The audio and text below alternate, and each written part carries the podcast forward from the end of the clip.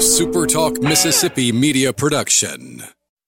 And now it's Coast View with Ricky Matthews, brought to you by J. Allen Toyota and AGJ Systems and Networks on Super Talk 103.1 FM.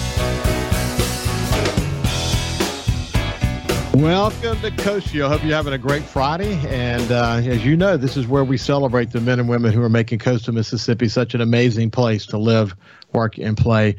We've had such a dynamic week. Um, I really enjoyed my conversations yesterday with Woody Bailey and Ashley Edwards. Woody, Woody to talk about the uh, the incredible Cruising the Coast event and what a success it was, and Ashley Edwards and I just reflected on the role of the Business Council these days and the opportunities ahead for coastal Mississippi.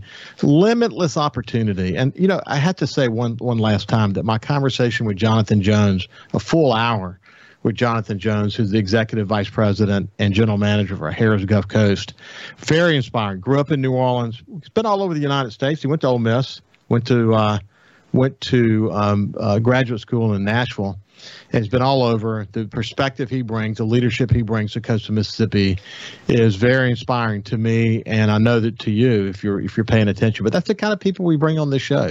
Today, you can kind of say that this is going to be sort of a football day, but I'm going to start the show with Brian Caldwell, who's head of he's the athletic director for the Gulfport School District, and then we're going to end the day with uh, with a conversation with Jeff Duncan from NOLA.com and the Times Picayune. Anyway, Brian, welcome back to Coast View. Good morning, Ricky. Good to be with you. Hey, look, we're gonna. I want to talk about the challenges that Southern Miss has, where Mississippi State and Ole Miss are these days. Alabama lost a, a game last week, so I've seen some f- funny memes about that. Um, want to get your thoughts on the Saints and where they are today. And uh, but before we get into all that, well, let's remind people because it's been a while. We've talked the last couple of times, and we, we didn't come back and sort of remind people what the director of athletics is in the in the Gulfport school system. What are you responsible for? Talk about that for a second.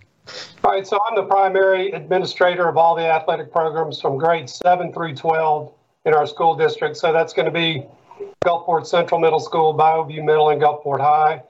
That's a lot of balls in the air to juggle at one time because on any given night we could have five, six, seven events going on. So uh, from hiring coaches to managing the budget to making sure uh, the facilities are in order and that all games are, are handled administratively. Wow, that's a lot to say grace over. But you know, when you look across the the spectrum of athletic events, boys boys and girls, you have to be pleased with what you see these days. I am. I, I feel like this is the area where we see the most normalcy and anywhere in society right now is in the stadium, in the gym, in a ballpark. I, I think people are, are so anxious to get back outside and, and do some things that they love that are that are fairly normal and I believe we're providing that at, at all levels right now, and it's it's a good thing.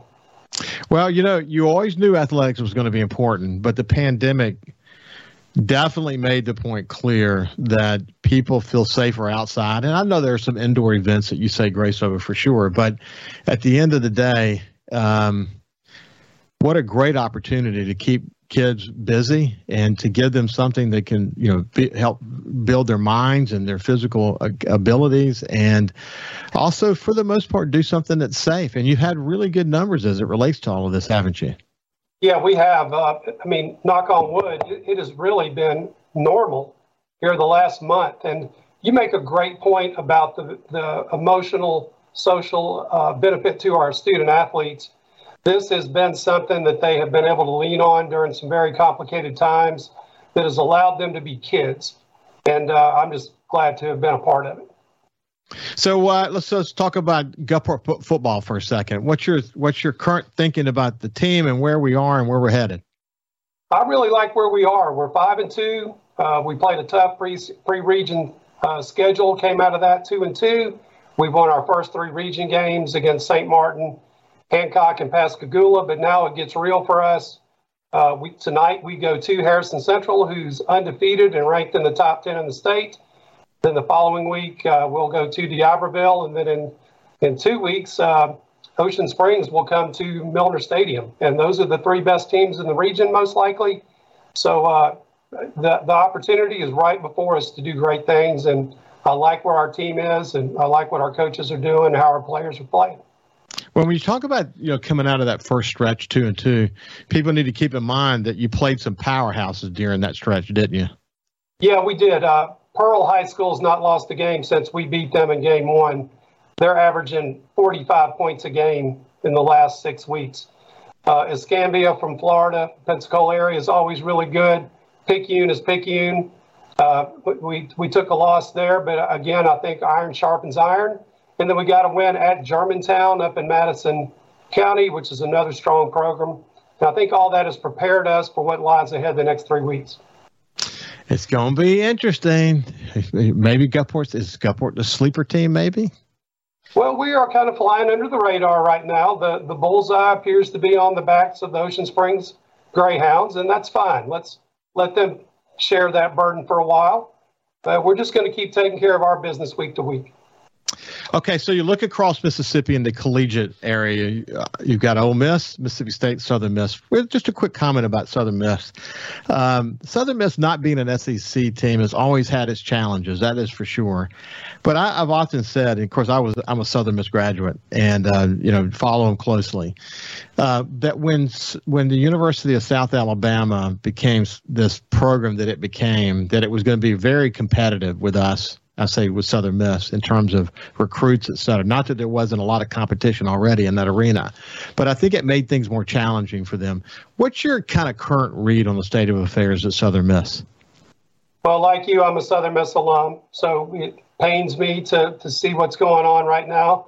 Been a season ticket holder for 35 years, but I believe in Will Hall. I think he inherited a mess, and the talent level is not what we're used to in Hattiesburg. So he's having to rebuild this thing brick by brick. But you make a really good point about the emergence of South Alabama, but also Troy and UAB. Because in the 70s, when you were in school, and 70s, 80s, when I was in school, we made a living off of Alabama and panhandle kids. And now we have a lot of competition for those guys. So it has definitely affected our program as well. Of course, I was uh, I was president of a media company in Alabama that had responsibilities for Mobile, Birmingham News and the Huntsville Times, and then uh, AL.com. And uh, so I followed the situation. I went to UAB to paramedic school, incidentally. So I followed the situation at UAB very closely, and it's it's amazing that they were able to sort of dissolve the program and you know the board of trustees for alabama had some hands in all of that and of course the alabama media group followed that that whole situation very closely but um, the fact that they were able to, you know, essentially do away with that team and then bring it all back again and build that amazing stadium in Birmingham, they were not going to be denied. And you're right. I mean, they they not only rebuilt that program, but they they built a fine program that's going to be one to be contended with for years to come. But that's an interesting thing that happened there. This, you know, this this tide that that shifted them from literally not having a team to having back the team, and not only that, but having just first class program program in a new stadium. It's incredible to watch that, isn't it? It is. That program was dead, and um, and now it is back and better than ever. Uh, Southern plays them uh, tomorrow in Hattiesburg, so um, we're going to find out where we are. But uh, they are definitely trending in the right direction. They are okay. So looking across the rest of the state. Um, oh, I should. You can't not mention Jackson State. I mean, what Deion, Deion Sanders is is doing there. I like the voice that he is for uh, for predominantly black universities and how he talks about it and about raising the bar and the, the really aspirational voice that he's brought to uh, collegiate sports. What's your read on what he's doing in Jackson State? Well, first of all, Deion's a good football coach. I'm not sure people always take him seriously because of the prime time thing, but um, he, he's doing a good job, and you cannot buy the type of publicity that he has brought to Jackson State and the SWAC in general.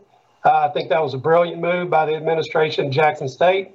His son is a really good player, and uh, they would have never gotten his son without Deion being the coach there. So props to them for, for doing a lot of good things. And I think they're going to make a run at the SWAC championship. Yeah, what's interesting too is you see what the other SWAC coaches are saying about the attention he's bringing to their sport. And you know, as competitive as they are, and I mean, they're seriously competitive, they totally come together when it comes to bringing attention and trying to get funding right and you know names on the back of the jury all these things that they're talking about. It's really amazing. Deion has raised all the right questions and i enjoy watching it from that point of view. But he is he's more than just a flash in the pan. The guy's serious and jackson state's playing better. So coming coming to Ole Miss and state. What's your read on where they are these days? Well i think those are two really good football teams. Uh, i watched the Ole Miss arkansas game from start to finish. And what an entertaining game. Ole Miss is so dynamic on offense, but they're not particularly good on defense. So that I think you're going to see a lot of games like they just played last Saturday. State a little better on defense, not as uh, dynamic on offense, but you're talking about a team that went to College Station and beat Texas A&M. And the SEC West is really interesting right now.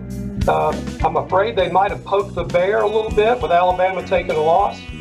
But uh, I mean, I think probably the worst team in the West might be LSU, who beats State. State beat A&M. A&M beats Bama. So it's wide open. It's going to be interesting. So why don't we do? We're, we're gonna we'll continue this conversation a bit when we come back from break. But I had the the pleasure of having Brian Caldwell, director of athletics for Gulfport School District. He's just a, an observer of sports and great guy to have a conversation with about sports. We'll be back after this break. Coast View on Super Talk 103.1 is brought to you by J. Allen Toyota on I 10 exit 38 Gulfport. See all the incredible inventory at allentoyota.com. And remember, when you think Toyota, think J. Allen Toyota. A Super Talk Mississippi media production.